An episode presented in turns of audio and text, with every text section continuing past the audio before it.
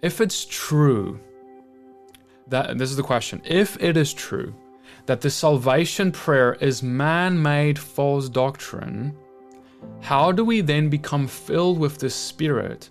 By following the Ten Commandments? Question. So there's two things here. Is firstly, is the salvation prayer a man-made false doctrine? And then secondly, how do we become filled by the Spirit? Is it by keeping the law? All right, so this is important for me to address, and I'm so thankful. That's why I wanted to talk about this. So listen, when it talks, when we're talking about the salvation prayer, the prayer that says, you know, Jesus, come into my heart, um, I give my life to you. And, you know, some people have said that the sinner's prayer, as we can call it, you know, that is not biblical. Now, yes and no. I say this because it, it needs to be explained. See, the sinner's prayer in of itself is not what determines whether someone is saved. You know, there's a lot of people in the world who who once in their life say, Jesus, come into my heart, right? And but they they aren't believers according to how the scriptures define a believer to be. Okay, just because you say a prayer doesn't mean you actually believe it. You can God. It's not like about some some magical chant or special formula of or just a saying i jesus come into my heart. Now you're saved. Live the way you want. Don't worry about even you know going to church or, or living for him. Live for yourself. You said the prayer. You're fine. Many people actually think that is the way that you get saved and that's you can live the way you want. And so in that way the sinner's prayer is dangerous. But there's nothing wrong with with having that be the beginning of someone's journey. Someone's journey will all likely, I mean, mine and yours and many of us have had journeys who began with God. I give you my life. God, Jesus, come into my heart, right? There's nothing wrong with that, and that's good. The question is, is have you given your life to him and do you are you a believer because to be a believer is to actually believe what you say you see the the, the mindset of the bible of how a believer is defined is to actually not just say something with your mind, but believe it with all your being. So if you believe in Jesus, have you picked up your cross and followed him like he commanded you to do? Have you have you put away all other masters in your life and said, Lord, you're my Lord, you're my Savior? Have you have you stopped the the habitual sins that you were in bondage to? Are you fighting against sin? Are you battling to be free? Are you or are you just like Jesus? I follow you. Thank you for saving me. I cannot live the way I want. Okay, that's what we need to understand here. Are you a true believer? And then to as to the second question, how do we then become filled with the Spirit? Is it by following the Ten Commandments? Okay, very, very important to answer this. Many people, right, when they start being like, wow, I need to be obedient, I need to follow the instructions of God, praise God for that. I want to, you want to live holy, praise God for that. But then we we somehow start thinking that this is how the Holy Spirit is is achieved. You know, I spoke to a man once, and he we were talking about casting out demons, and he said to me, "Petey, you know, I I, I don't." uh, maybe one day when I can keep the Sabbath more and, and when I keep more of the law, then, you know, I can cast out the demon. And you know, if that's your mindset, you're never going to cast out a demon. You're never going to walk in the Spirit. Do you know why?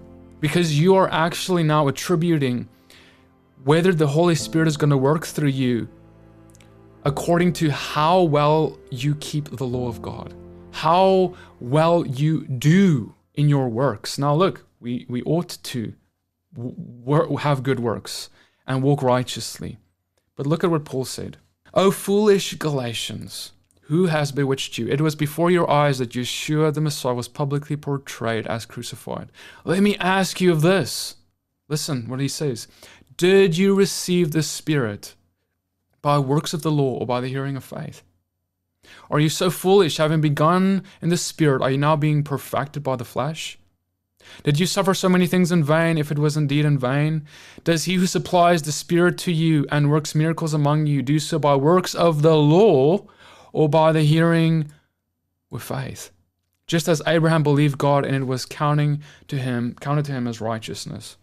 Right? So we see that Paul is saying, he's warning, do not rely on your works of the law to qualify you as one who is deserving of receiving the Spirit. Look, man, if you think that oh look how well i did today now i deserve the holy spirit man if that if you think that's how i get the holy spirit none of us deserve him none of us will ever achieve that that level of holiness that yeshua did because that's what's needed to receive the Spirit if you want to go on that. But it's because of what He has done, because He was sinless, because He died for us, that we can be saved by faith in Him.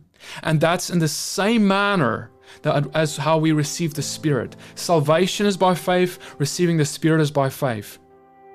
And then our works will naturally change because we love and believe in, in Him and are changed by Him.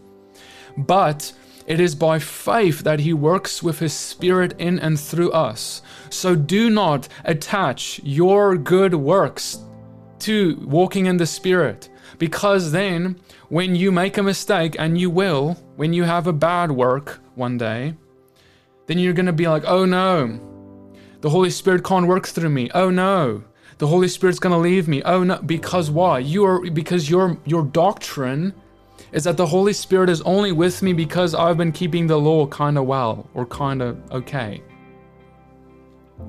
Because we are we we need him because we need Yeshua is why he sent his Holy Spirit. He did not if we were able to be good we wouldn't need his spirit. If like in what I mean by that, if we're able to be good in of ourselves, Without the Spirit, we don't need the Spirit. But it is because we need Him that we receive Him. It is then, therefore, by faith that He gives Himself to us. Okay, guys, I hope that this this is so important because I think a lot of people are actually kept away from the Spirit because they think, oh, I'm not good enough. I'm not good enough. I'm not good enough because I have this sin. I have that sin. I made this mistake. I made that mistake. And yes, if you believe that, you will not be good enough in that sense. But it's not because I'm good enough that Yeshua died for me in, in uh, according to my works of the law. He died for me, in fact, because I needed his sacrifice. But he died for me because he loves me. He died for you because he loves you because he has set you apart as his own, because you're his child, because you're his son, his daughter. And that's the same reason why he sent his spirit for you, because he loves you, not because oh you've been a good boy you've been a good girl. Here's no it's because he loves you and he's giving his spirit so that you can be empowered to be a better believer and to be a believer who who sets others free